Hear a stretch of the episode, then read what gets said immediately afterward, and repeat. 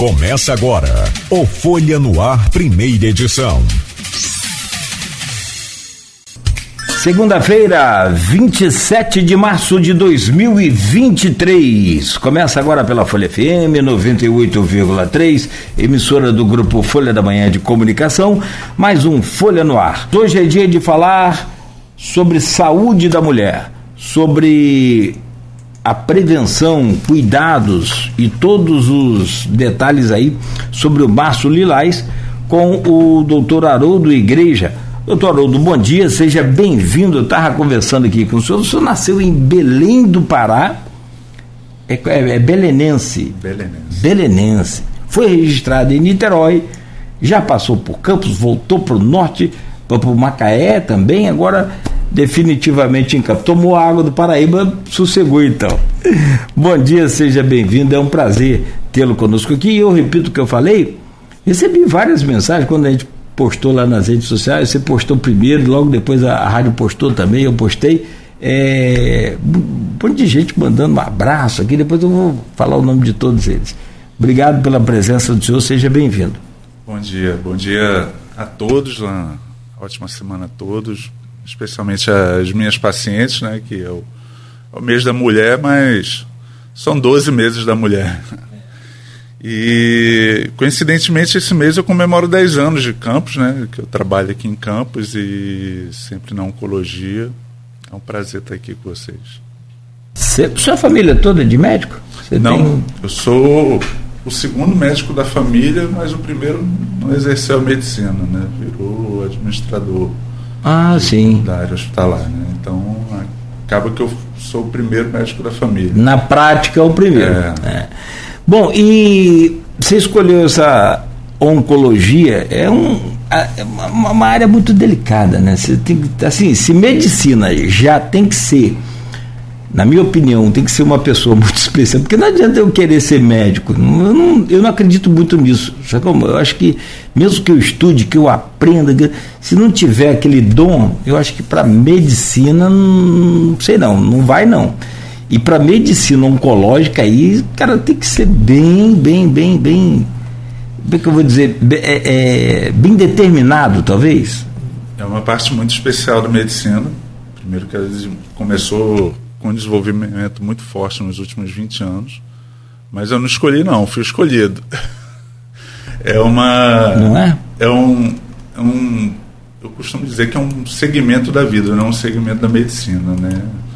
Eu tenho a possibilidade de estar do lado das pessoas no pior momento da vida delas e eu tento, né, dar o meu melhor. Às vezes a gente esbarra em algumas coisas que faltam, principalmente de tecnologias, né, que demoram um pouco mais para chegar no interior, mas esse ano especialmente é um ano de muitas realizações, porque hoje a oncologia daqui de Campos está equiparada aos grandes centros, então eu lido hoje de maneira mais tranquila, porque está bem mais fácil, né? Graças aos gestores, hoje em dia está equiparado e a nossa oncologia está bem avançada aqui em Campos. Eu tenho uma pessoa da família que trabalha na área administrativa de oncologia e, assim, desde a história do atendimento até o sino, eu fui entender para que era o sino, como é que era, né, nesses centros de terapia, de quimioterapia, de radioterapia. Então, eu fui entender um pouco mais e ver que realmente é aquilo que você falou. Recentemente também perdi uma pessoa, um cunhado, né? É muito novo, com 50 anos, também de câncer. Então, é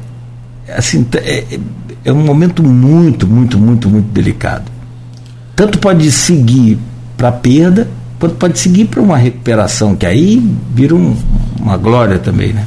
Eu trabalho com ensino de cirurgia, né? Já são médicos, pós-graduandos, que alguns me acompanham. Trabalhei com ensino de graduação, mas é muito difícil a gente até explicar para os pacientes, para os acompanhantes, tudo que vai acontecer, né? A gente vive numa região que o índice de desenvolvimento educacional é restrito, né? Então, às vezes, a gente não consegue oferecer tudo que a gente ofereceria, até por questões de compreensão do paciente. Então, muito mais trabalhoso, né? Muito mais necessário, muito mais intenso do que tratar o paciente, os acompanhantes, é o esclarecimento, que às vezes a gente esbarra nisso. A palavra câncer tem um estigma muito forte, né? As pessoas às vezes já entram com o sentimento de derrota, e não é isso hoje em dia, né? Eu costumo dizer que oncologia podia ser trocada por esperança, porque a esperança tem que vir na frente.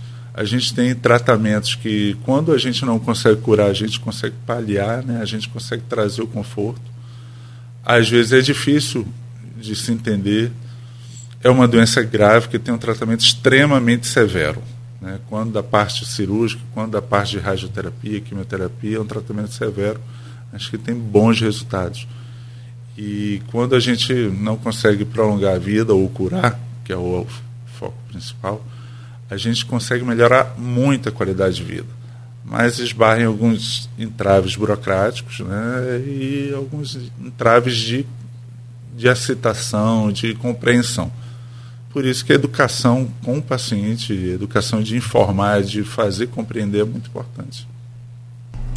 E aí você tocou numa parte que é assim, dá um programa inteiro, né, só para a gente falar sobre aquelas fases, né, do câncer, a notícia, a rejeição, o luto, né? Tudo. São as fases do luto, né? E é comum o paciente chegar na ira, né? Chegar desiludido, revoltado, e não quer saber disso. E é esse paciente que a gente tem que ficar mais tempo, né? Puxar mais para perto, entender o tempo do paciente. Às vezes a gente precisa também ser um pouco agressivo, é individual. E isso a gente só aprende com o tempo, né? São os cabelos brancos. Eu estava conversando com uma acadêmica de medicina ontem, né? E ela estava falando que tem um professor que é mais idoso, estava difícil de compreender. Só a função desse professor é passar a experiência. Na medicina, a curva de desenvolvimento, né, ela acontece do meio para o final. E a gente acaba tendo um pouco mais de compreensão de como funciona a cabeça do paciente para chegar até ele quando a gente está mais cansado. Então, a função desses senhores, né, desses catedráticos, não é mais tanto conhecimento técnico, é conhecimento de hora de voo. E hoje em dia, a gente lida com o tratamento multidisciplinar, né? Isso é algo novo na medicina, isso não é recente, onde a troca de cuidados entre as diferentes profissões para o cuidado do paciente é até difícil do paciente e do familiar entender, mas é extremamente necessário. Porque é difícil, sim, é muito difícil. É porque se você for conversar com as pessoas mais antigas, elas não vão nem falar o nome da doença. E eles vão falar, muita gente fala essa doença ruim, sei lá, vários termos, menos falar o nome da doença câncer. E você falou uma coisa interessante.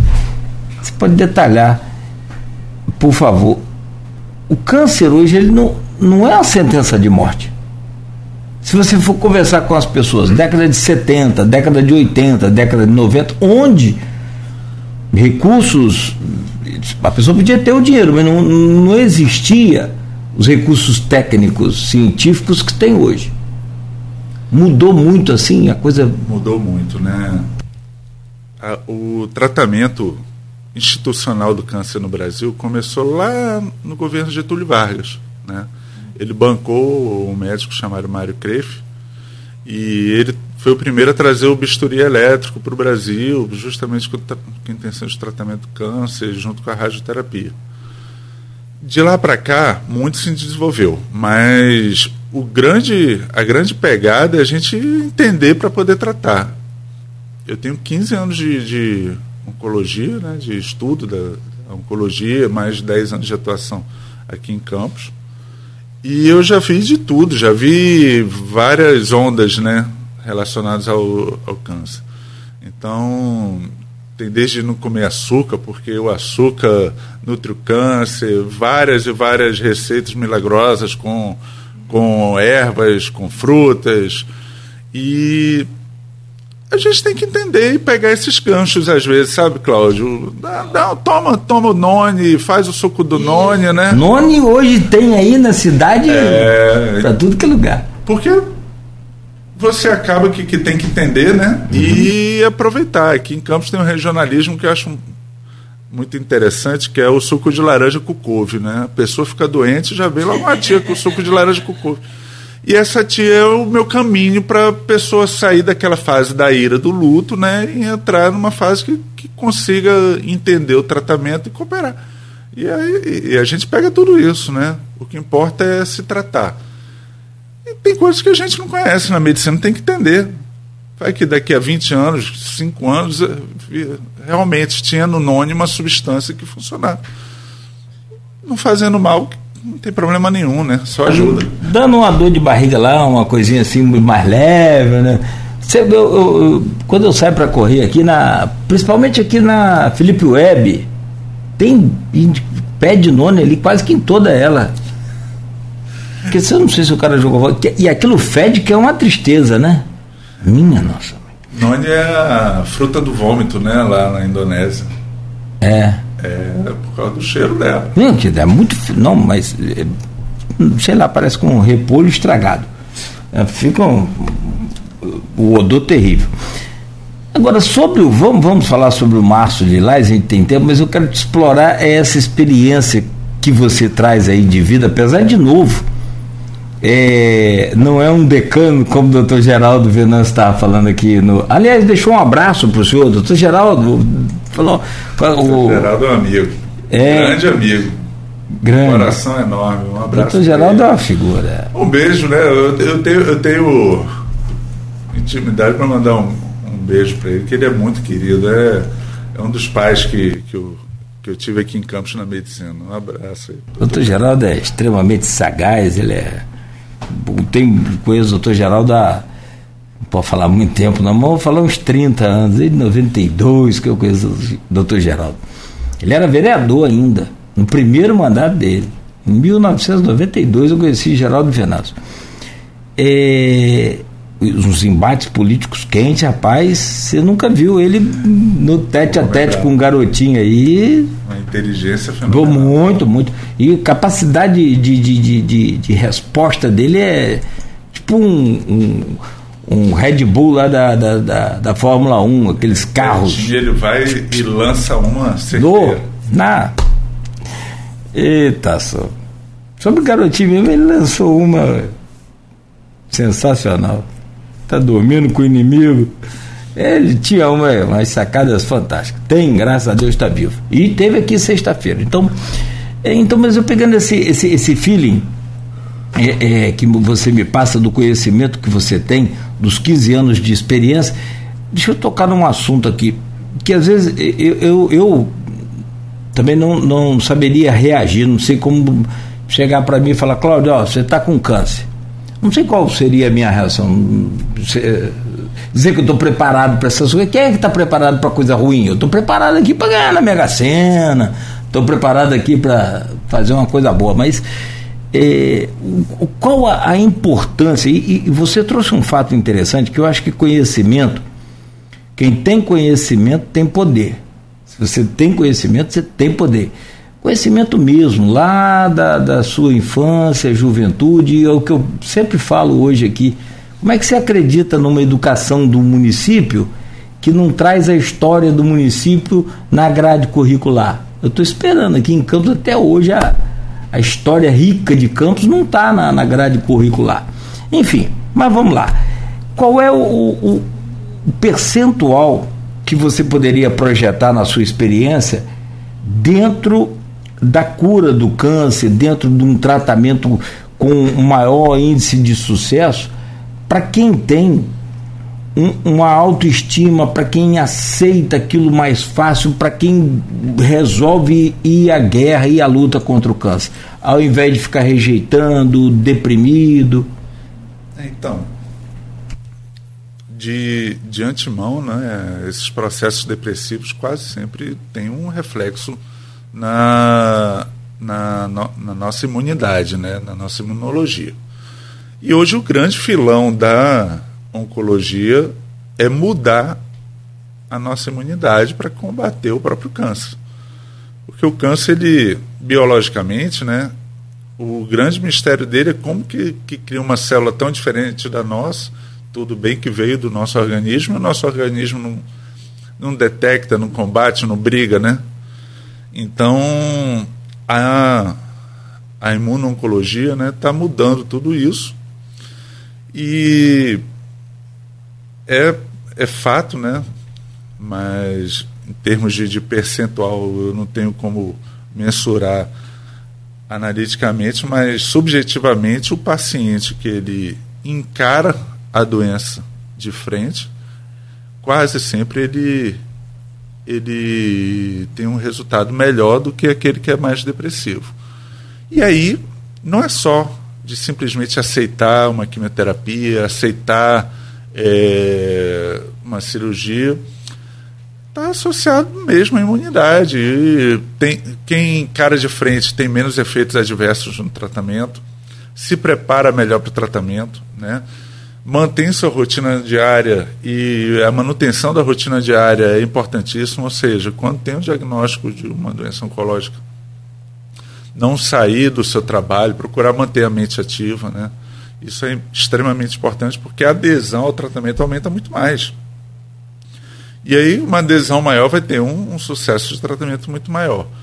Mas, de maneira subjetiva, eu percebo que 1/3 dos pacientes que são diferenciados, né, que encaram de frente, eles têm um resultado extraordinário. Então, às vezes, a gente nem entende, né? Mesmo operando aquela cirurgia todo dia, vendo aquele paciente passar por quimioterapia todo dia, a gente olha para alguns pacientes e fala assim, olha que exemplo, né? Eu tenho uma paciente em especial que ela, eu chamo para ela de a Mona Lisa das minhas cirurgias, né? Que ela é uma pessoa que emana luz, né? E a vibração dela, a entrega dela, eu tratei, ela já tem... Quando o paciente passa de 5 anos do fim do tratamento, a gente dá alta oncológica, né? Então a gente diz, ó, é uma cura estatística. E essa paciente, eu ainda converso com ela pelo Instagram, boto alguns pacientes que eu vejo que não aderem tanto para conversar com ela, mas ela é uma paciente que é completamente fora da curva, né? É realmente a Mona Lisa dos tratamentos, porque é uma paciente que tinha todos os critérios de mau prognóstico e evoluiu de maneira extraordinária. Está associado, são coisas que a gente não entende, né? Há mais mistérios entre o céu e a terra que a nossa van medicina. É a van medicina, né? Muito bom, tem mais perguntas chegando aqui, vamos entrar no tema, mas eu achei essa parte do programa muito interessante, você compartilhar com a gente essa sua experiência, esse seu, como você disse ali, do médico mais idoso ensinando para acadêmica, a curva também que já vai chegando para você com os cabelos brancos, né? Muitos. Muitos. No mês de março é trabalhado aí a cor lilás também, falamos sobre o azul marinho, né, que é o câncer do reto, né, do colo retal, né? Do colo retal. E agora a gente fala também nesse mesmo, aí as cores são exatamente para marcar, alertar, né, enfim. E é o mês da mulher. O mês de março é o mês da mulher, como você falou, são 12 meses, todos os meses são meses da mulher, meses que o homem também tem que se cuidar, que eu acho que é o mais difícil de tudo, é a falta do cuidado. Mas essa prevenção, cuidados com o câncer do colo do útero, eu vou pegar a primeira pergunta lá do grupo de WhatsApp do programa e do blog Opiniões do Aloysio Abreu Barbosa, que vem de uma companheira sua de profissão, que é a doutora Vera Marques, que é pediatra. Ela diz aqui, prezado Haroldo, Pela recomendação do INCA, Ministério da Saúde, o exame colpocitopatológico, eu treinei a semana toda para falar isso, hein? Deveria ser realizado em mulheres de 25 a 60 anos de idade ou que tivessem tido atividade sexual mesmo antes desta faixa de idade, uma vez por ano e após 2 exames anuais consecutivos negativos a cada 3 anos. Tal recomendação é ainda vigente? Haveria diferença em termos de saúde pública e a privada? Vera Marques. Um abraço para a doutora Vera, foi minha professora, né? Aumenta também o sarrafo, né? Então, isso é recomendação de saúde pública. Quando a gente pensa em saúde pública, a gente pensa em estatística, em como que pode ser empregado na população, né? E o exame de colpocitopatologia é o Papa Nicolau, que é um exame que é extremamente fácil de ser feito. Na saúde pública, os agentes da prevenção primária, né, aqueles que vão até a medicina de família e comunidade, são treinados para fazer esse exame, porque tem um impacto muito grande, né? O desenvolvimento do câncer do colo do útero ocorre relacionado à atividade sexual por causa do HPV. Então, acima de 90% dos cânceres de colo de útero estão associados ao HPV, que é transmissível sexualmente, mas é endêmico, né? Qual o grande lance? O questionamento da doutora Vera, ele está associado a você ter uma população que é acometida pelo HPV e a que não é acometida pelo HPV. E aí, quando você tem um preventivo que não é normal e você tem que dar subsequência, tem que fazer o rastreio, né, anualmente ou semestralmente ou trimestralmente, dependendo da alteração, você seleciona, por outro lado, aqueles que têm um preventivo normal e assume que ele vai continuar normal. E aí você faria com uma distância de 3 em 3 anos. Pessoalmente, de maneira subjetiva, isso não funciona tão bem, tá? Por quê? Porque quando a gente analisa os dados de mortalidade do câncer de colo de útero de acordo com as regiões, na região de Manaus, né, você tem uma mortalidade que é o dobro da de São Paulo, mais que o dobro. A mortalidade do câncer de colo de útero em Manaus é em torno de 24 mulheres a cada 100 mil. Né? E de São Paulo, em torno de 10 a cada 100 mil. Isso reflete, né, o acesso dessas mulheres à saúde e a prevenção secundária, né? Quando já tem uma infecção pelo HPV, o acesso à vacina, né? Então, a gente falou que março é o mês da mulher, mas também do homem, né? É importante vacinar as meninas a partir dos 9 anos e os meninos a partir dos 11 anos, né? Esse mesmo vírus, o HPV, ele não está só ligado ao câncer de colo de útero, ele também está presente na genética de outros tumores, como tumores de cabeça e pescoço, né? Tumores de garganta, por exemplo, que está associado ao tabagismo, mas também tem mutações, tem malefícios provocados pelo HPV, né? E o HPV, o papiloma vírus humano, ele está presente na população, né? É comum crianças terem verruguinhas no joelho, na pele, são subtipos de HPV, tá? Obviamente o câncer de colo de útero está mais associado a alguns tipos de HPV, como 16, 18, né? E a vacinação ela está mais focada. A gente tem uma vacina mais nova que não está liberada para uso público, ainda não faz parte do calendário vacinal, mas na saúde suplementar, na saúde particular já tem, e ela aumenta a eficácia, né, da vacinação do HPV.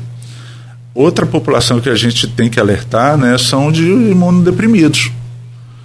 pessoas que fazem tratamentos para doenças crônicas, né, mulheres, também têm que ser submetidas à vacinação mesmo em idade adulta, pacientes portadores de SIDA, né, pacientes portadores de HIV, pacientes oncológicos têm que ser encaminhados também à vacinação do HPV. E aí, voltando ao questionamento da doutora Vera, eu pessoalmente eu sou a favor de um Papa Nicolau anual. Porque, infelizmente, com a pandemia se observou, né, que houve um gap, houve um período de 2 anos que as pessoas realmente fugiram dos médicos. Durante o auge da pandemia, sim, eu perdi até alguns amigos que não queriam ouvir falar de mim por causa da proximidade dos médicos, né? É verdade. Então, esses 2 anos foram muito ingratos, porque no retorno da pandemia a gente viu várias mulheres, já que a gente está falando de câncer de colo de útero, que tinham HPV normal, depois apresentaram um acometimento em estágios mais avançados do câncer de colo do útero. E existem alguns casos mais dramáticos, principalmente associados à história familiar positiva, tá? De casos que aparecem com menos de 1 ano, né? De um preventivo com uma alteração leve e logo depois aparecem com câncer de colo do útero. Então, pessoalmente, eu sou mais a favor de um rastreio anual. Sim, eu pesquisava aqui sobre os dados dos exames. É claro, assim, aparece claro na estatística uma barra de medição, tipo em V. Vai lá no fundo daquele quadro e depois sobe um pouquinho só depois de 2022, finalzinho de 2022, agora início de 2023, do tipo assim, a rede pública fez 400 mil exames em 2019, em 2020 fez 200 mil, tipo assim, daí para baixo, ou mais. Eu agora... O Brasil, ele analisa pouco, sabe? Sim. Brasil, a estatística no Brasil é uma estatística completamente viesada, né? A gente tem atendimentos. Eu trabalho no Ferreira Machado, né? E aqui em Campos a gente tem o HGG com uma grande porta. A gente vê muitas das vezes o paciente indo a óbito por doença oncológica, mas no atestado de óbito acaba indo o quadro agudo, porque esse paciente não teve um acompanhamento completo, né? Então, a estatística aqui no Brasil, isso é um problema nacional, ela não funciona tão bem quanto deveria. Sim. Né? E conhecer sua estatística é conhecer sua saúde. E é medindo com esses números que o governo toma suas decisões de investimento numa área. Eu tenho uma mensagem do Dr. Geraldo Venâncio aqui, mas sobre os números que eu falei, só para você ter uma ideia, região Nordeste, em 2019, a região Nordeste fez 1.684.622 exames de Papa Nicolau, que vai ficar mais fácil para mim. Isso em 2019, quase 1.700.000. Em 2019. 2020, 922 mil exames. Ou seja, quase 50% a menos. Quase 50% a menos. Essa região inteira não tem 1 milhão de mulheres, né? Não tem, só 1 milhão de mulheres. É exatamente isso aí que você falou. Que Nordeste vem Alagoas, Bahia, Ceará, Maranhão, Paraíba, Pernambuco, Piauí, Rio Grande do Norte e Sergipe. Você sabe, lá só tem 1 milhão de mulheres.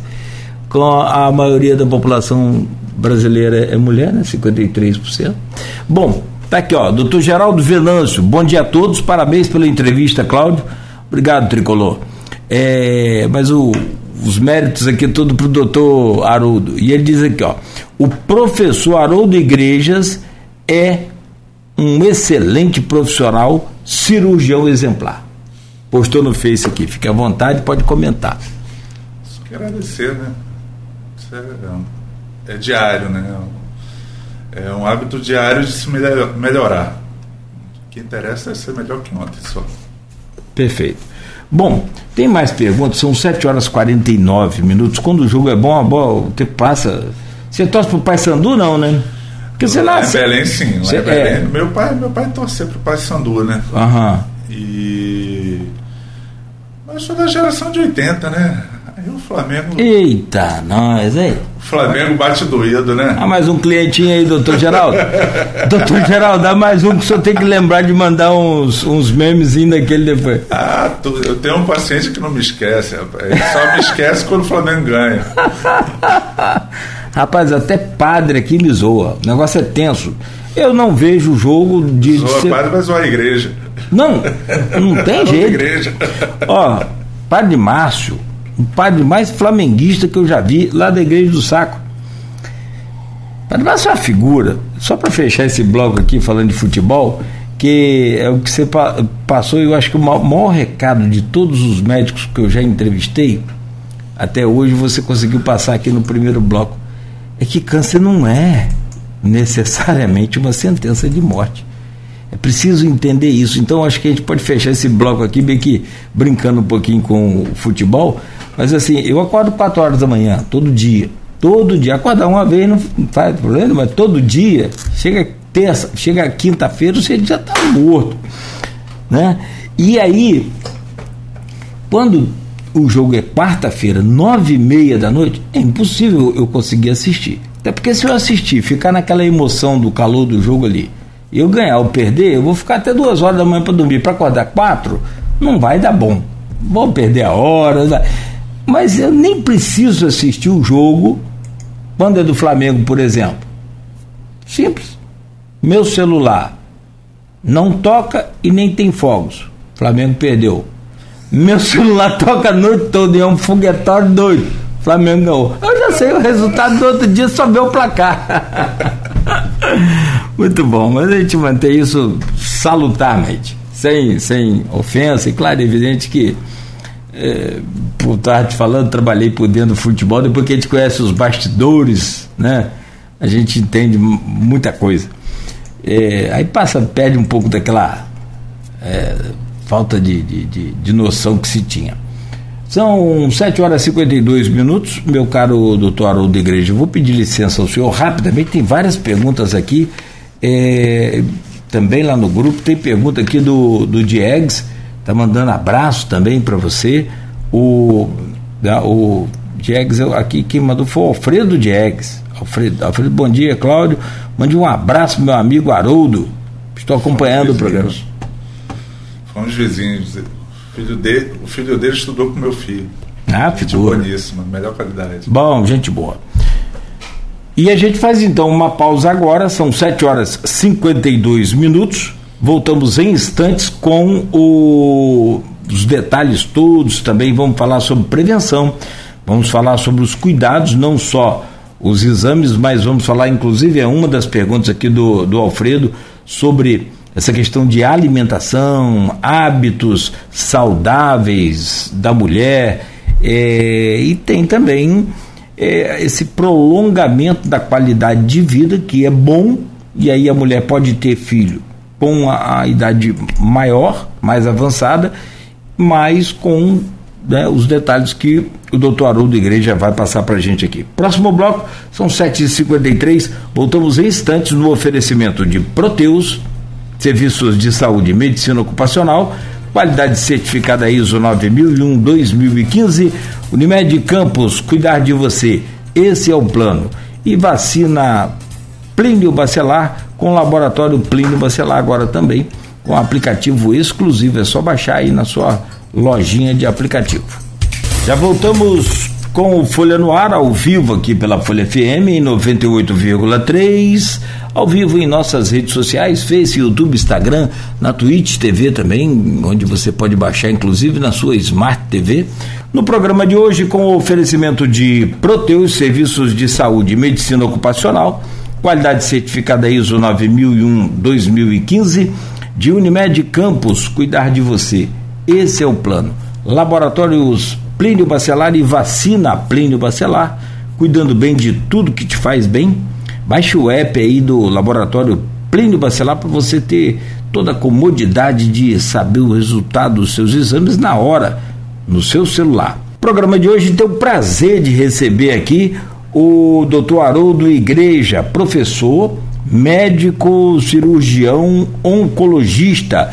Ele vem para falar sobre, está falando, né, sobre o mês de Março Lilás, que é sobre a prevenção, combate, todos os cuidados ao câncer de colo do útero, que mata pelo menos segundo o Ministério da Saúde, 6 mil mulheres por ano. Esses números estão atualizados do Ministério, mas é uma quantidade gigantesca. Para cada 100 mil mulheres, pelo menos 49 têm o câncer de colo de útero. Muito complicado, mas como o doutor Haroldo já disse aqui, não é sentença de morte para ninguém. Vou usar uma pergunta, mais uma lá do grupo de WhatsApp, desse prestigiado grupo aí do blog Opiniões e do Folha no Ar. Doutor Haroldo, a pergunta vem lá de Bom Jesus do Itabapoana. Conhece Bom Jesus do Itabapoana? Só passeio. Só? Ah, maravilha. Vem da Silvana Venâncio, é jornalista, e ela deixa aqui a pergunta dela. Doutor Haroldo, a partir de qual idade a mulher começa a se preocupar com a prevenção do câncer de colo do útero? E com a pandemia da Covid-19, os casos aumentaram devido às mulheres não terem ido fazer os exames preventivos? Pergunta da Silvana. Vou responder junto. O que acontece? A mulher deve começar a se preocupar com a prevenção do câncer de colo de útero quando é menina, aos 9 anos de idade, com a vacinação, tá? Então, preferencialmente dos 9 aos 11, né, com 2 doses, com intervalo de 6 meses. Essa é a prevenção primária. Prevenção secundária, né, quando a gente vai tratando lesões, né, ou preventivos que já vieram alterados. Mas a mulher deve fazer o exame de preventivo a partir dos 25 anos de idade ou após o início da sua vida sexual. Isso tudo é um tabu, né? Porque acaba que tá ligado à sexualidade, acaba trazendo desconforto, né? O médico ginecologista é o médico responsável por isso. Mas a gente tem que encarar igual o exame de próstata no homem, né? Tem que é a vida em primeiro lugar, antes dos preconceitos, né? E aí vai protelando essa coisa, e acaba posteriormente com essa protelação toda se complicando. E a questão da pandemia, né, que, sim, desculpa interromper, mas a pandemia realmente afastou todo mundo dos consultórios e da prevenção e do tratamento, né? O câncer de colo de útero, ele só é sensível à mulher em estágios avançados. Além de matar a mulher, também não permite gerar vida, né? Então, a mulher, todos nós nascemos da mulher, né? E um estigma muito grande, até em casos iniciais, é justamente a infertilidade. O colo do útero, ele é uma fronteira entre a vagina e o interior do útero. E ele tem uma batalha entre um tecido e outro que acaba gerando uma zona de inflamação crônica, que é onde acontece o câncer do colo do útero. Essa zona de transformação, que é essa zona de batalha, né, ela é o lugar onde o HPV também tem a maior patogenicidade. O que é isso? É o lugar onde ele cria mais problema, porque já tem uma inflamação crônica. E as lesões iniciais ali já dificilmente são diagnosticadas ou se sente alguma coisa, porque quando o tumor do colo do útero ele já tem 4 centímetros, já é uma lesão avançadíssima. E é difícil a mulher sentir alguma coisa. Quando sente, é dispareunia, que é a dor durante a relação, um sangramento anormal, né? E quando você é jovem, né, dos 25 anos até os 65, né? Acaba que a gente negligencia uma coisa ou outra, né? Uma dorzinha passa desapercebida, um sangramento. A mulher acha que pode ter adiantado ou atrasado a menstruação, então é bastante importante o exame preventivo, por isso que é preventivo. A gente chama de preventivo e de Papai Nicolau, porque previne que se encontre um câncer de colo do útero avançado, né?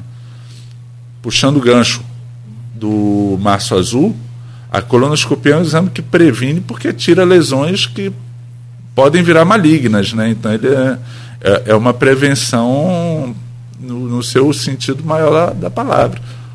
A prevenção do preventivo é detectar lesões iniciais antes que levem à infertilidade ou ao desenvolvimento do câncer de colo de útero. E o homem, diferentemente da mulher, ele vive menos. Não é por conta daqueles memes de internet, não, que faz, né? Não, ele vive menos porque tem uma certa dificuldade de ir ao médico. Não sei se é preguiça, não sei se é medo. O homem conhece a dor do parto quando tem a gripe, né? Ou seja, ele jamais vai saber o que é a dor do parto. O homem é mais danado, é mais frouxo. Principalmente quando a mulher é o sexo forte. É forte demais. E aí você vai... E tem esse detalhe de não procurar médico. Porque eu não sei se isso está na cultura...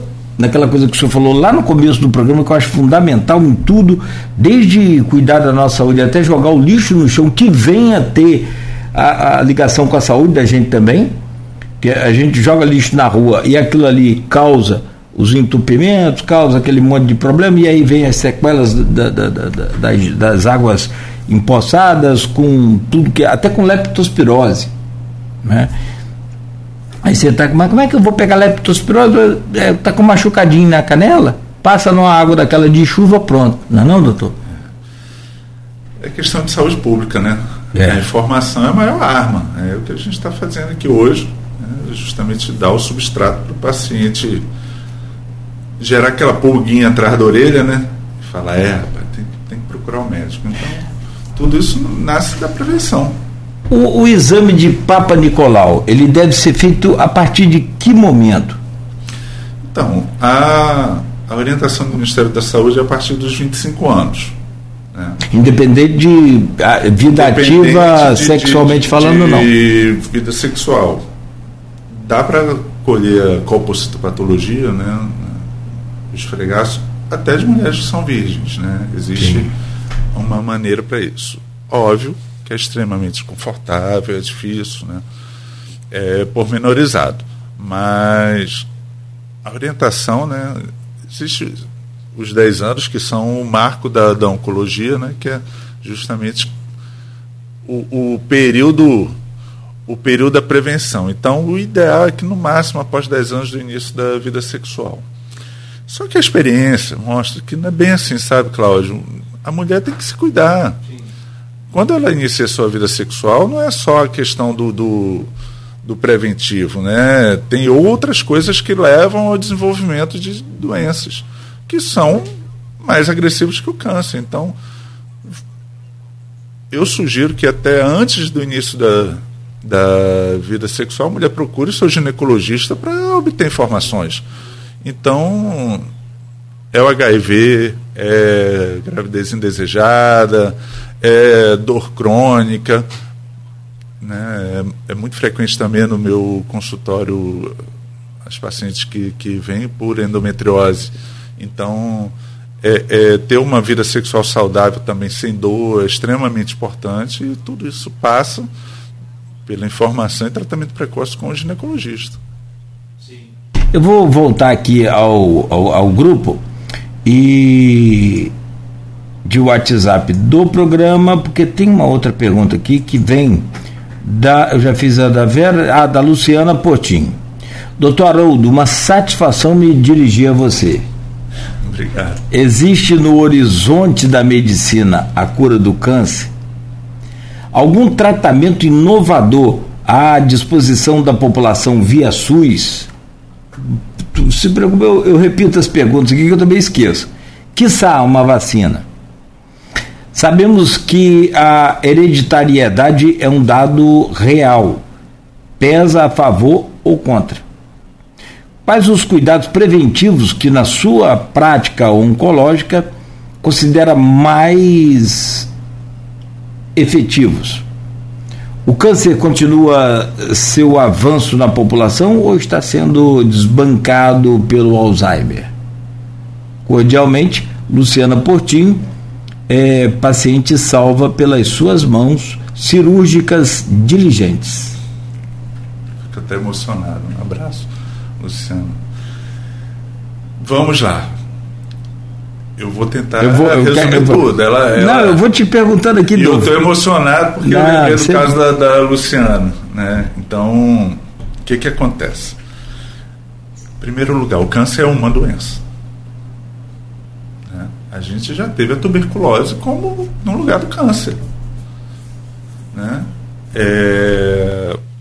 A penicilina serviu para tratar outras coisas, por exemplo, a sífilis também já foi uma doença incurável. E a medicina evolui, né? As doenças cardiovasculares estão deixando de matar tanto quanto matavam. Então, hoje em dia a gente não ouve mais tanto fulano morreu de infarto fulminante, né? São casos agora que marcam muito mais. E isso é o avançado da medicina, que acontece bastante com a evolução dela. Com o projeto Genoma, a gente teve a oportunidade de conhecer como o nosso corpo é construído, né? E como algumas doenças acontecem de maneira espontânea e como algumas doenças afetam mais uma pessoa em relação à outra, né? Isso é o nosso DNA, é como que nós fomos desenhados, né? E o DNA a gente pega metade do pai e metade da mãe, a grosso modo, né? Isso é a nossa história familiar. É muito importante hoje em dia uma especialidade dentro da oncologia. E aí eu quero mandar um abraço para um amigo que é o Dr. Gustavo Drummond, né? É muito importante a genética oncológica, né? Então a gente tem a história familiar, que nada mais é do que um espelho das mutações que a gente traz quando a gente nasce. Algumas síndromes familiares dizem que aquele grupo familiar vai ter câncer disso ou daquilo, isso acontece. E quanto mais a gente entende essa genética do câncer, mais a gente tem perspectiva de cura. E aí, a genética do câncer mostra que o HPV é um grande formador de câncer. E a vacina do HPV é uma vacina contra o câncer, diversos cânceres, principalmente colo de útero, sim, né? Mas câncer de cabeça e pescoço também é extremamente beneficiado, né? O paciente é extremamente beneficiado com a vacina do HPV. Então, nós temos no horizonte aí, já vigente, uma cura do câncer. Os tratamentos, tá extremamente difícil ser oncologista nos dias de hoje, porque é um volume de informação e desenvolvimento bizarro, né? A gente tem hoje as técnicas que de maneira galopante vão mudando. Aqui na nossa região agora a gente vai ter o robô para operar, né? Então não há dúvida que a cura é uma realidade, tá? Para os diversos tipos de câncer. Existem coisas que a gente não compreende ainda na medicina. Eu não acho que eu vou ver a cura do câncer em definitivo com uma pílula certeira ainda na minha vida, mas em breve a gente vai tratar o câncer de maneira mais simplória, como se trata a tuberculose, como se trata as pneumonias, se trata a sífilis, porque os remédios melhoraram muito e vão melhorar. A gente tem um desenvolvimento da genética e da biologia do câncer enorme, né? Aqui na UENF tem grandes estudiosos disso. Então, se aqui em Campos tem gente estudando isso muito bem, imagina no mundo inteiro. O horizonte é extremamente favorável. Mesmo que existam ainda os negacionistas, né? É a parte da medicina que a gente tem que olhar com os olhos do coração, né? Chega um momento que você tem que entender também a individualidade do outro. Quando eu era mais jovem, quando comecei aqui em Campos, várias vezes eu sentava, desenhava, explicava, e o paciente não entendia, né? Ou um acompanhante não entendia. E aí eu tomava aquilo para mim, né? Virava e falava, não, vamos lá, e carregava. A gente tem que entender a individualidade de um do outro, né? E às vezes a gente tem que deixar as pessoas seguirem seu caminho. Às vezes é difícil a gente entender essa parte aí. Tem uma outra comparação que ela faz aqui também, que eu acho interessante. A minha avó, que eu não conheci, morreu de tuberculose. Quantas pessoas morrem de tuberculose hoje? Né? Só tuberculose, o tratamento basicamente é alimentação. Não, um remédiozinho, alimentação reforçada, né? Tem também aqui no stream, mas tem a última da Luciana Portinho. Eu acho interessante também, que é o Alzheimer. E, coincidência ou não, a gente tem percebido um aumento de Alzheimer na população. Isso... Então, a gente tem que entender que a população está vivendo mais, né? Como eu disse, as doenças cardiovasculares reduziram sua mortalidade, né? Os traumas também, né? Reduziram sua mortalidade. Então dá chance ao surgimento das doenças da senilidade, né? Então o câncer ele ainda acontece em indivíduos mais idosos. Eu costumo dizer que quando eu era criança eu conhecia poucas pessoas acima de 70. Todos os meus avós morreram com menos de 70. E hoje em dia você vê idosos de 90 anos. O primeiro paciente que eu operei aqui em Campos, né, tinha 96 anos. E está vivo até hoje. Né? Então, a gente vê que o avançar da idade, o surgimento dos idosos extremos, né, que são aqueles acima de 70 anos, extremamente ativos, né, fez com que a gente reformulasse também o olhar do tratamento. Às vezes, alguns pacientes que têm uma saúde mais reservada, a gente tem que tratar diferente daqueles que têm uma idade mais jovem, porque é uma população diferente, né? Aquela questão da melhor idade, agora tem a melhor idade, né? 96 anos, olha que maravilha. Tem uma pergunta aqui, olha que interessante essa pergunta. Eu acho que é aquele retrato fiel daquilo que o senhor falou mais cedo sobre a questão da informação. E vem aqui do nosso ouvinte, o Renato Carvalho de Oliveira, que está sempre participando, está sempre aqui ativo com a gente. Agradeço ao Renato. Bom dia, doutor. Tem uma frase que diz, Renato falando, abre aspas, só fica doente quem faz exame, fecha aspas. Em cima dela vai minha pergunta. Tem pessoas que têm uma vida saudável, maravilhosa, são felizes e tal. Num exame de rotina descobre um câncer e daí para frente é só ladeira abaixo. A pessoa vai definhando até morrer rapidamente. Se ela não descobrir, não viveria mais e melhor? Como o senhor vê essa aceitação do diagnóstico por câncer? Diagnóstico, ponto, interrogação, obrigado.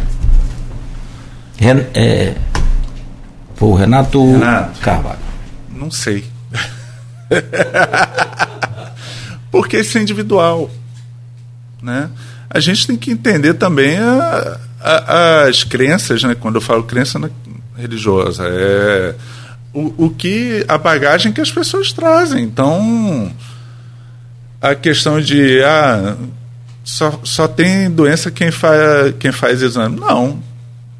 A doença você pode descobrir enquanto ainda dá para curar ou enquanto não dá, né? E isso é prevenção, né?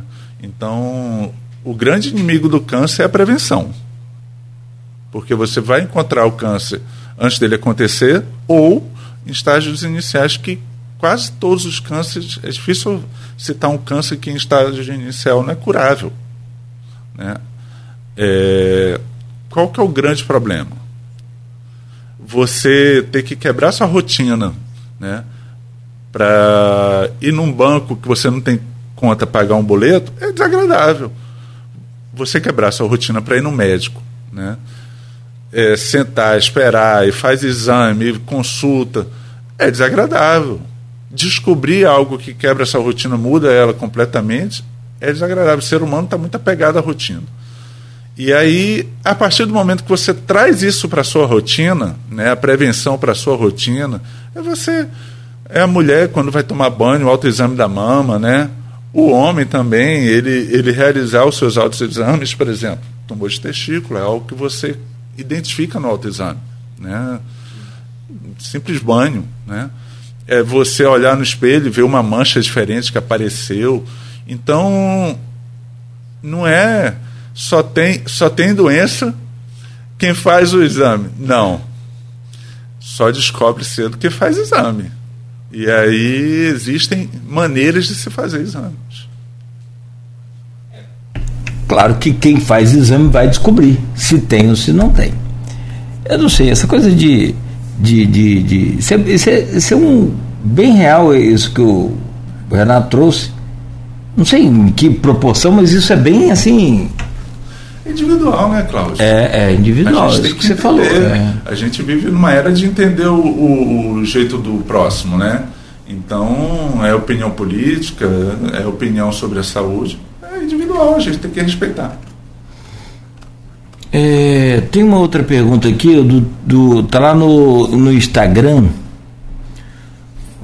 o Thiago Furtado diz aqui, do Thiago Furtado Feijão: doutor Haroldo, hoje em dia, com o aumento de relações homoafetivas e com a vacina do HPV disponível, a incidência do câncer do colo do útero tende a diminuir? Tem mais uma. E as virgens têm incidência menor do câncer?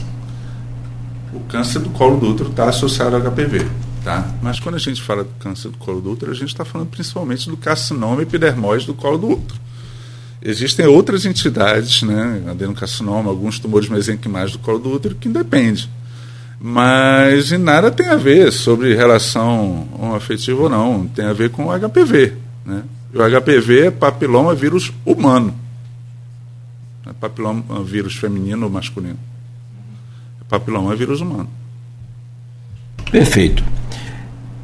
Pergunta do Murilo. Do Murilo teve aqui recente, estou confundindo, do Alfredo Diegues. E aí a gente passa um pouco para a área da prevenção, que a gente tem que, né, também abordar e falar muito, que são os cuidados.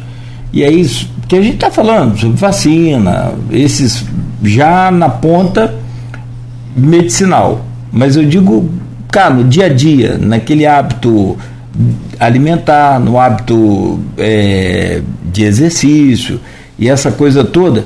O Alfredo Diegues coloca aqui: pergunte ao Dr. Haroldo se existe algum estudo sobre os novos hábitos alimentares e o aumento do câncer. Alimentos ultraprocessados, carne com excesso de antibióticos, agrotóxicos sem controle nas frutas e legumes, essa coisa toda. Rapaz, esse é um tema que está em voga, né? Porque a gente está aprendendo o que não comer e como comer também, né? Sim, sim. Os alimentos ultraprocessados, os embutidos, né? Então vem linguiça, salsicha, mortadela, essas coisas, foram recentemente colocados num patamar igual do cigarro, né? Porque tem... Pai, o que eu não fumo, eu gosto de salsicha. Eu odeio cigarro, mas eu adoro salsicha. Então, tô morto. Esses alimentos, eles levam alguns condimentos, muito sal, e o processo, né, de feitura deles gera nitrito, né? Nitrito, nitrato. Quando não gera, já é adicionado. Já, né? É adicionado, exatamente. Então, quando você vê lá acidulante, não sei o que, isso aí. Rapaz, isso aí é danoso mesmo, hein? Eu vou te ser bem sincero, eu não sou nenhum exemplo de alimentação, mas é claro que os embutidos são terríveis, e é uma memória afetiva minha, que outro dia eu estava com minha esposa, né, um beijo para a Anne, eu passei no supermercado, comprei uma carne enlatada, porque é uma memória afetiva do meu avô. Sim. Aí ela, você vai comer isso? Eu disse, rapaz, não me julga, é só um pouquinho. Né? E tinha anos que eu não comia aquilo ali. Apresuntada, aquela nuvem. É, Swift. Rapaz, aquilo é muito bom. Foi inventado aquilo para guerra, não foi? Acho que foi, né? Para guerra. Assim, se tem alguém que goste mais de embutidos, enlataram o mar, mas de embutido do que eu, mortadela, eu gosto tanto, que eu estudei e virei charcuteiro. É bom, né? Mas cara, não, é bom. Na boa, você vê lá. É no... bom, mas é ruim, é péssimo. Então, aí eu sei, eu entendo o que é nitrito, o que é nitrato, o que é emulsificante, o que é GSM, glutamato monossódio. E outra coisa, né? Principalmente no cultivo de frango e carne, né? A adição de hormônios. Existe isso, doutor? Existe, né? Principalmente... por exemplo, na endometriose, que é algo mais imediato, é mais sensível, né? Você tem mulheres que tem um aumento forte das dores, né, pélvicas, das dores associadas à endometriose. E nos pacientes que já têm o diagnóstico de câncer, esses hormônios, né, também provocam um limiar de dor mais baixo. Então, para aí. Eu não como salsicha todo dia. Mas não como porque não pode, porque se pudesse eu comeria. Mas não tem vergonha de falar nenhuma, não tem problema nenhum. Mas meu filho que só come peito de frango, porque malha, porque... Que seja orgânico, né? Como? Não sei. Porque quem que fiscaliza também a produção desses alimentos orgânicos, né? Tem uma fiscalização, mas...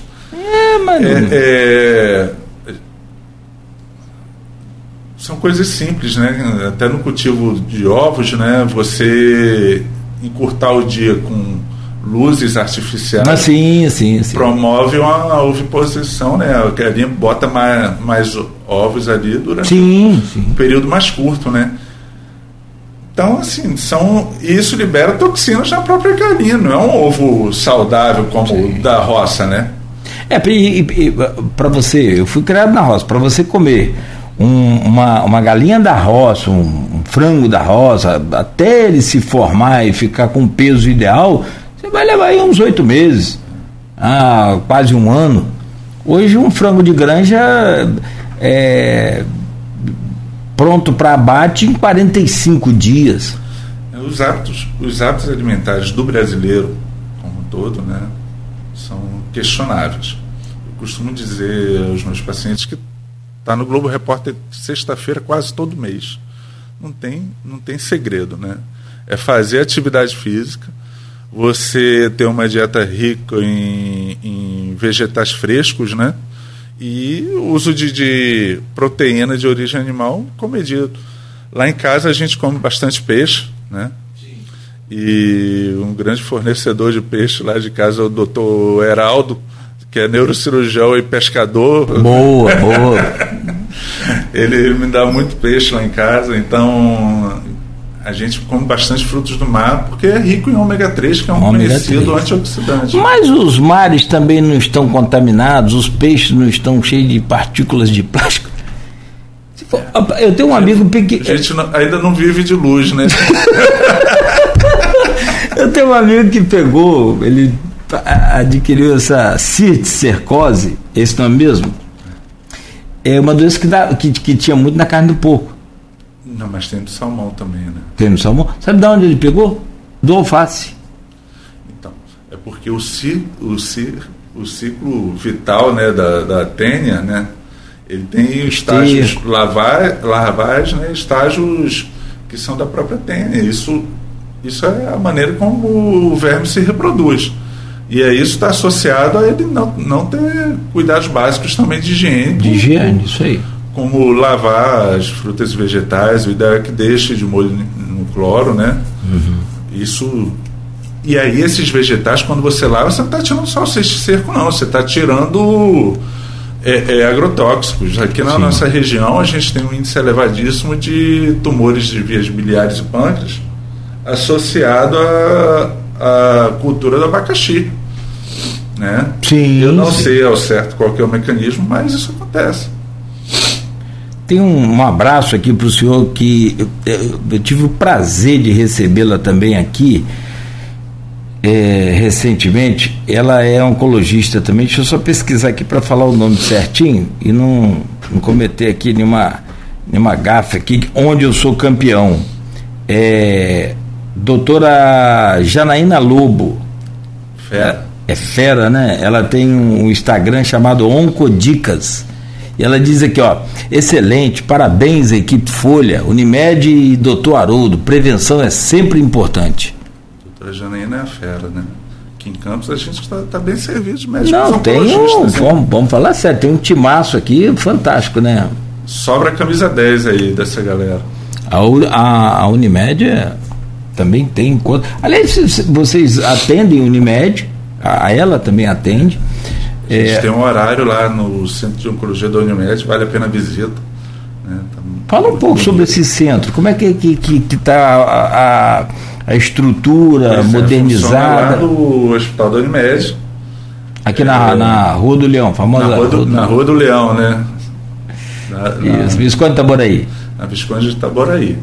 E o Hospital da Unimed é um hospital que recentemente, nos últimos anos, né, nos últimos 10 anos, tem passado por um processo de reformulação. Foi o primeiro hospital acreditado, que é um selo de qualidade internacional, foi o primeiro hospital acreditado da cidade. Então, está com uma mudança, uma gestão, a Unimed como um todo, focada na qualidade, né? E aí queria mandar aqui um abraço para os diretores do hospital, o doutor Selmo, o doutor Fabrício, né, os diretores da Unimed, que é um prazer falar que, principalmente quando a gente fala de assistência do plano de saúde, a gente passa por alguns processos de auditoria, né, e tem as questões de tá ou não incluso no rol da ANS, mas o paciente que ele tem Unimed Campos, né,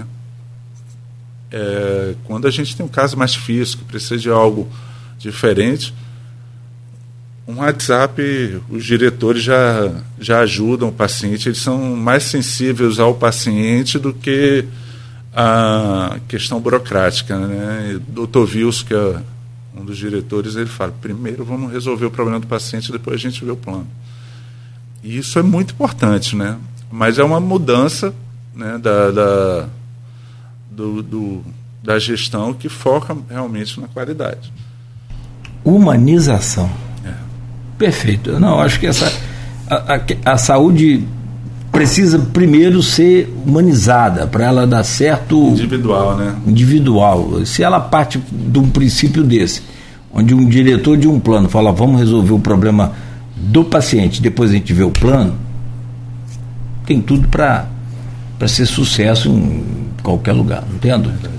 Tem muitas perguntas ainda, o tema gera aí uma série de dúvidas, e tem uma coisa que eu falei desde o começo do programa, que é a idade da mulher poder realizar o sonho de ter um filho. Hoje está muito maior, muito melhor. Eu queria falar um pouco nesse assunto, e antes até a gente pode voltar depois do intervalo, falando sobre como que é o tratamento, que tipo de você falou aqui sobre prevenção, falou sobre os cuidados devidos, os momentos. A gente pode falar também sobre os tratamentos um pouco mais detalhados, e evidentemente sobre essa questão da mulher hoje poder ser mãe, né, numa idade que, sei lá, há 30 anos atrás, nem se 40 anos atrás, não tão, porque assim, é o que você falou.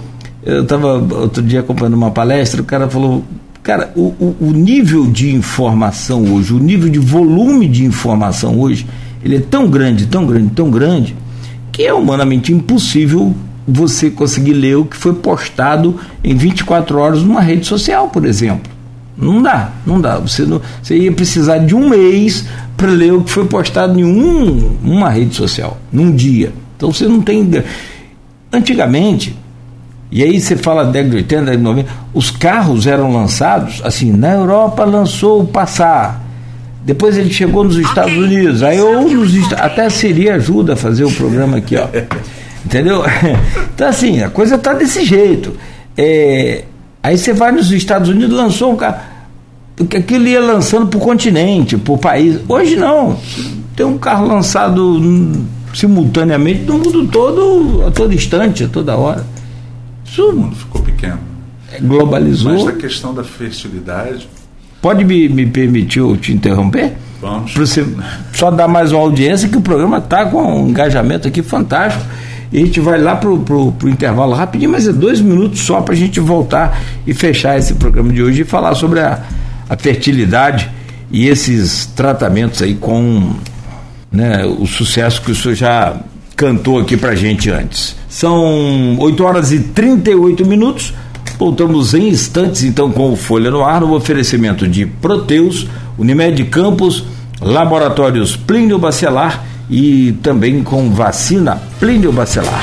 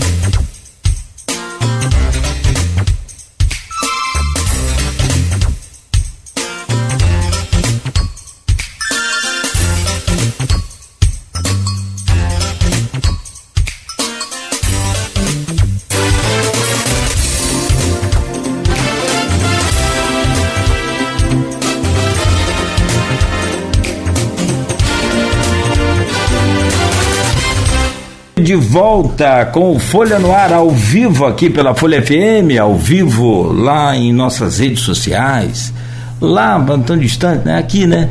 No Face, YouTube, Instagram, Twitch TV, no YouTube também, daqui a pouco em podcast, aí em todas as plataformas para você conferir aí na melhor hora do dia. E também às 17h, reprise na Plena TV. Programa de hoje com oferecimento de Proteus, Unimed Campos, Laboratórios Plínio Bacelar e Vacina Plínio Bacelar. Vai chegando a sua reta final, infelizmente, porque estou tendo o prazer de conhecer e de receber aqui pela primeira vez nos estúdios o doutor Haroldo Igreja. É médico, é cirurgião, oncologista. E assim, a gente tem feito aqui, acho que o papel da imprensa é esse, e a gente tem esse compromisso, o grupo tem essa visão, o Grupo Folha da Manhã, de quê? De exatamente prestar serviços à população, levar informação. Como a gente falava mais cedo, quem tem informação tem poder. eu bato muito na tecla aqui do mosquito da dengue, fazer uma campanha séria para valer. São Paulo da Barra fez uma até legal, bem, até comentei lá nas redes sociais ontem, mas assim, ou a gente mata o mosquito ou o mosquito mata a gente, que esse negócio de ficar 10 minutinhos por dia, isso não resolve nada, isso não causa impacto. A gente manja um pouquinho de marketing, então essa coisa assim de falar de morte, de chocar, não é vender dificuldade, não, é a realidade. Perdemos já uma pessoa esse ano em Campos por conta de dengue. Eu sinceramente, uma pessoa para mim é gente demais para um mosquito. Você perdeu uma vida. Você imagina os parentes dessa pessoa. Se a pessoa para de morrer de dengue, como assim, gente? A dengue transmitida pelo mosquito. Não que seja no quintal dela, mas no quintal do vizinho, no quintal do outro bairro. Enfim, a gente falar de câncer é aquilo que a gente falou. A maioria das pessoas não gostam nem de... Minha mãe, você nem fala com ela em câncer, vai falar essa doença ruim, essa doença maldita. Mas esses paradigmas, estou com vontade de espirrar, precisam ser quebrados. E aí entra o papel do Grupo Folha da Manhã, entra o papel da Rádio Folha FM, mas não adianta o Cláudio Nogueira chegar aqui e falar: quem sou eu? Não sou ninguém, mas doutor Haroldo sim. Aí ele chega aqui e bate o martelo de que câncer não é sentença de morte para ninguém, e pode ser vencido sim, principalmente, seja lá qual a sua fé e crença, mas principalmente com autoestima, o que é difícil também, né? Não é fácil, é um processo complicado.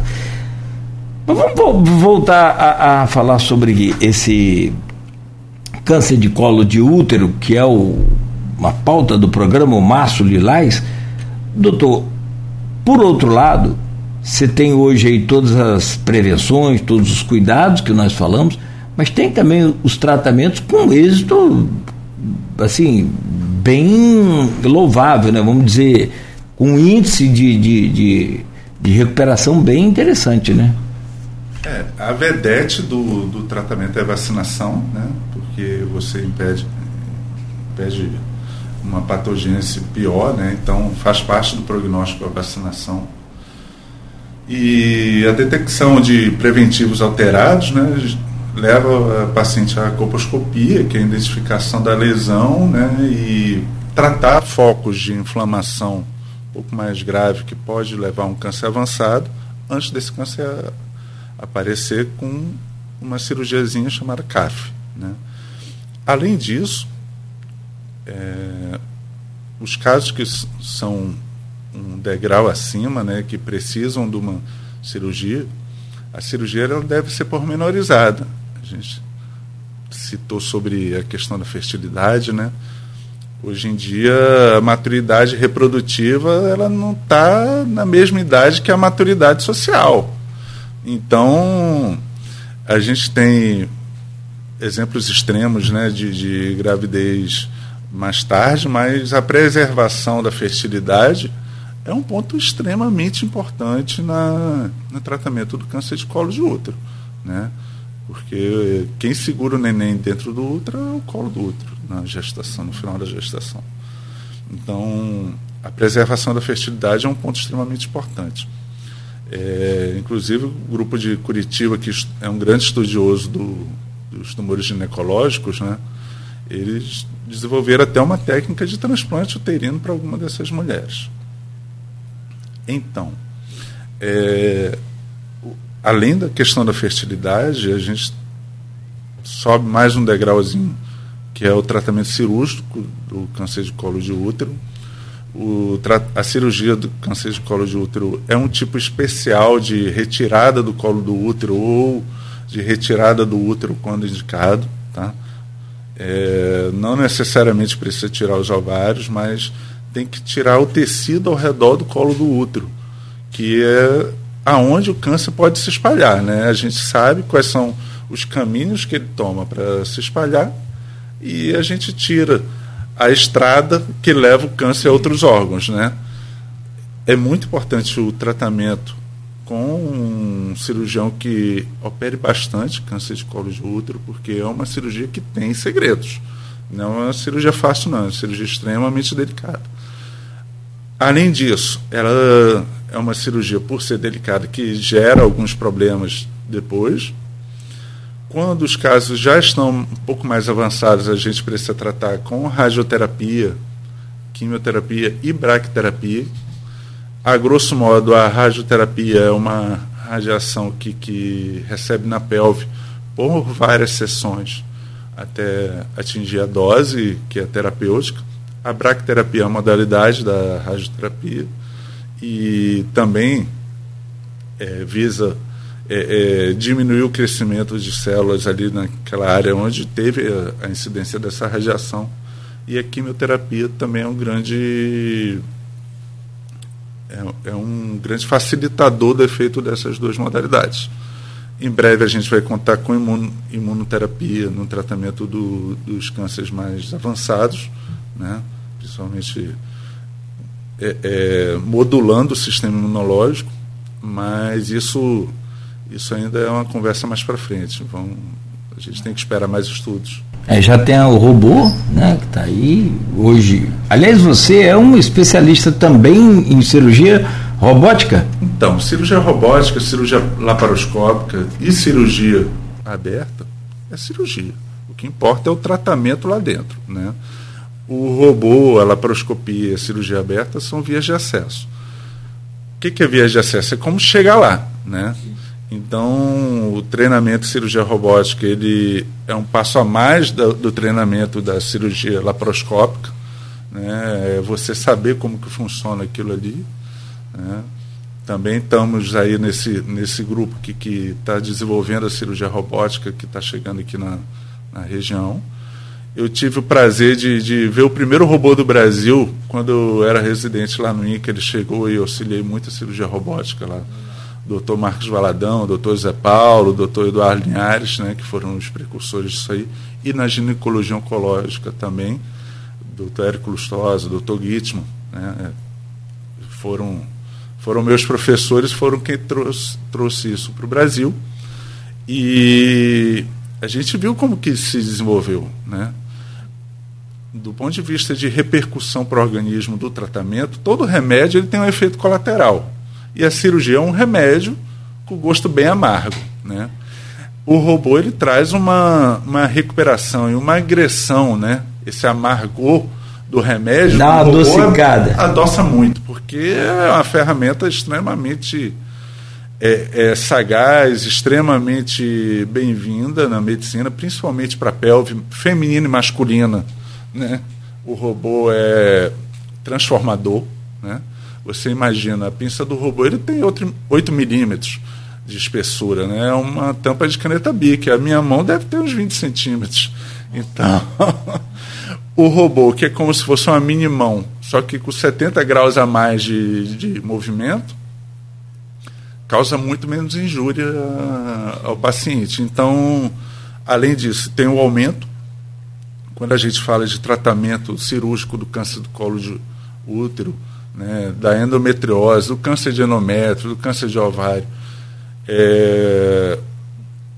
tratamento de mioma, tudo isso na pelve tem um ganho muito grande com o robô, né?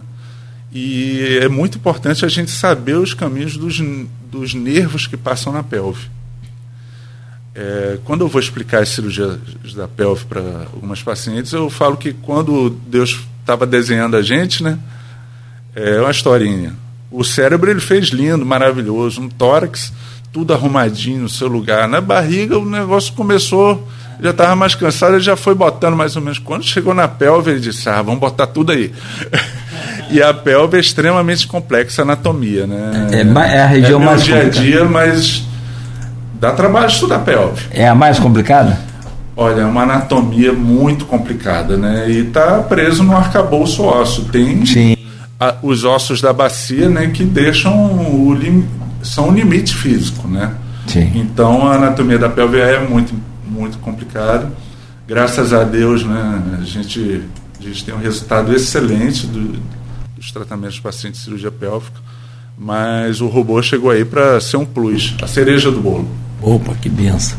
Tem duas perguntas aqui, uma minha e outra que é do... o pessoal todo te abraçando aqui, ó, referência de cirurgia oncológica, Anne Azevedo, tem aqui Vânia Cruz também, que maravilha, ouviu o doutor Haroldo, e o João Siqueira, professor da UENF também, é do Comitê do Baixo Paraíba, ele diz aqui, pergunta ao senhor, a imunoterapia é um grande avanço? Ou será apenas mais um tratamento que entra em um protocolo já consolidado? O tratamento do câncer, a gente... Desculpa, antes de mais nada, um abraço para a UENF, né? Eu tive a oportunidade de fazer o mestrado lá e eu tenho um carinho enorme pela UENF. É uma instituição extremamente séria, tá? É fantástica. O tratamento do câncer, né? A quimioterapia teve origem no gás mostarda, lá na Primeira Guerra, né? E a radioterapia, Marie Curie, né? Ela sofreu efeitos do excesso de radiação. Então, tudo isso são substâncias e energias que mexem no DNA da célula. Faltava, né?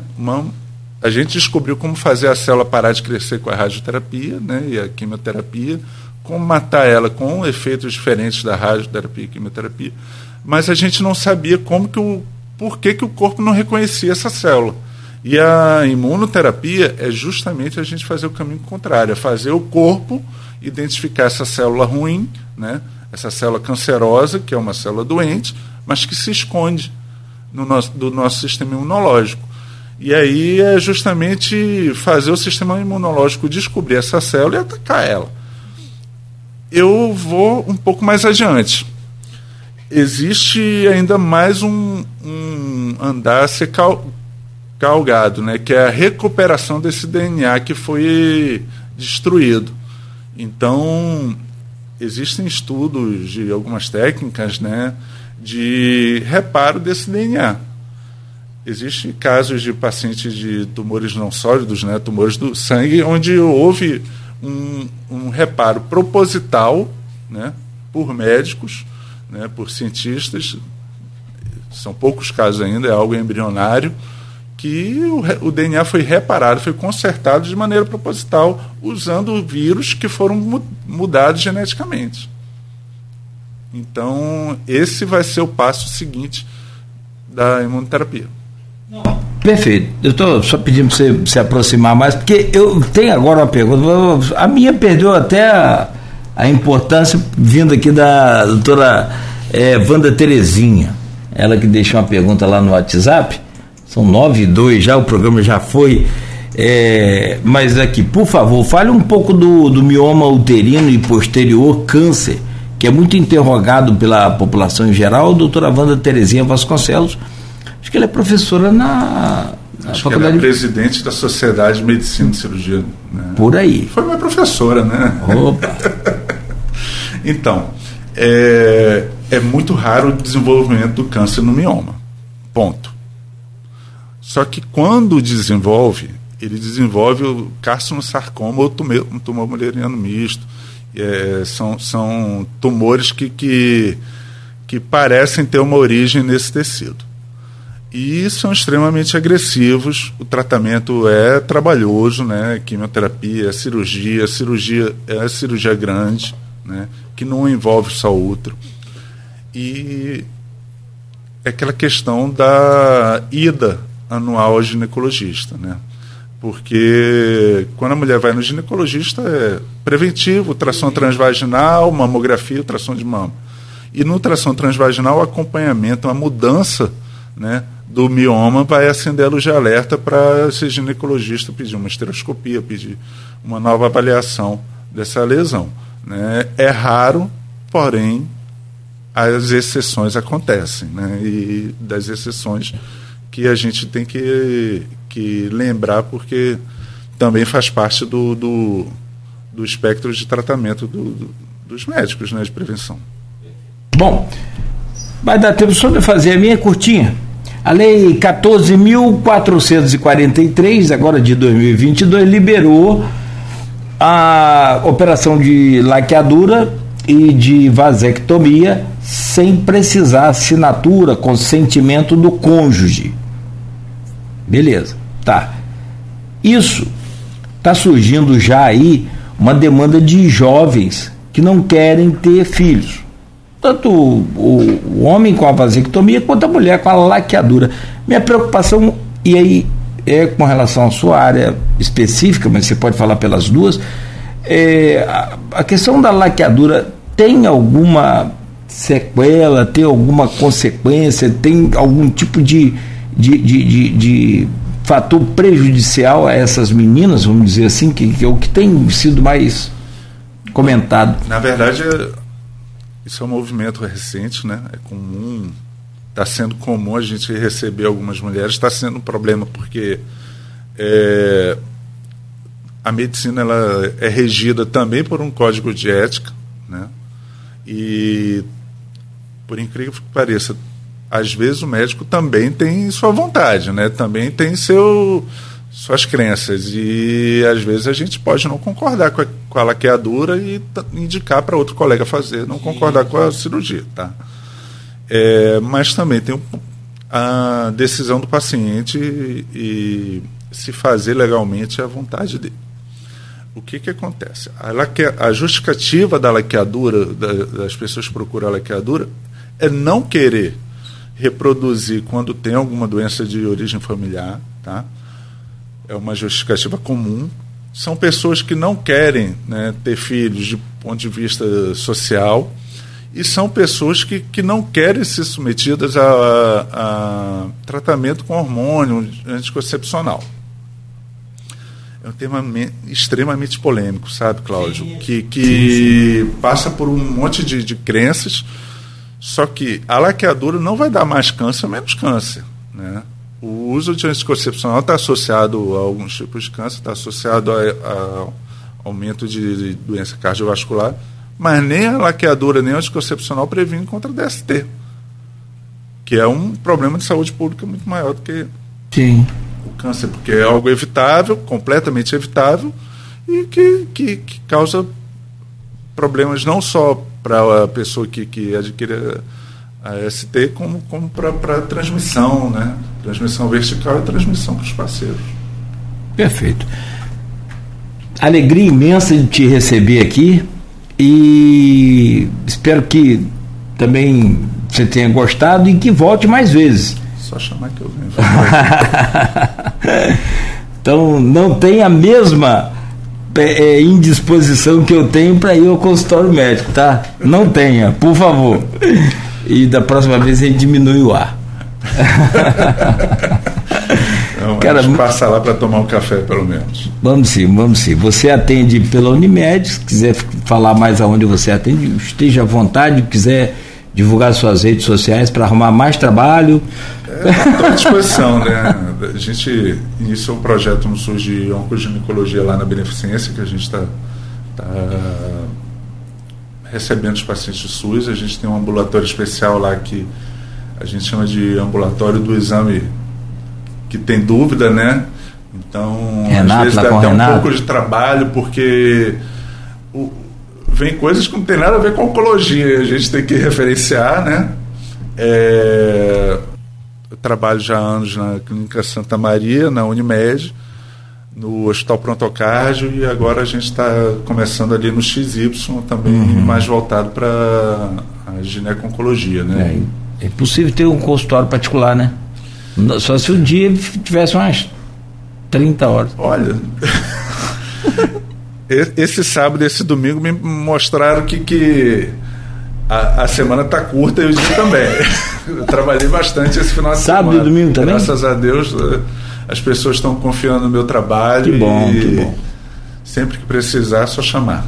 Tá certo. E no Ferreira Machado também, né? Que é a minha casa desde acadêmico, né? Então, que beleza. Lá a gente trabalha, a direção lá, o Gilberto, o Arthur e o Guilherme são pessoas excelentes que... Arthur tá fazendo um trabalho muito bom, tá? Olha, lá vai ser um hospital de primeiro mundo, se Deus quiser. A gente É um problema de cada vez, mas trabalho de formiguinha, mas que está ficando bonito. Só em ter tirado as pessoas do corredor, vale sim já a passagem dele por lá. Mas eu sei que vai deixar um legado muito grande.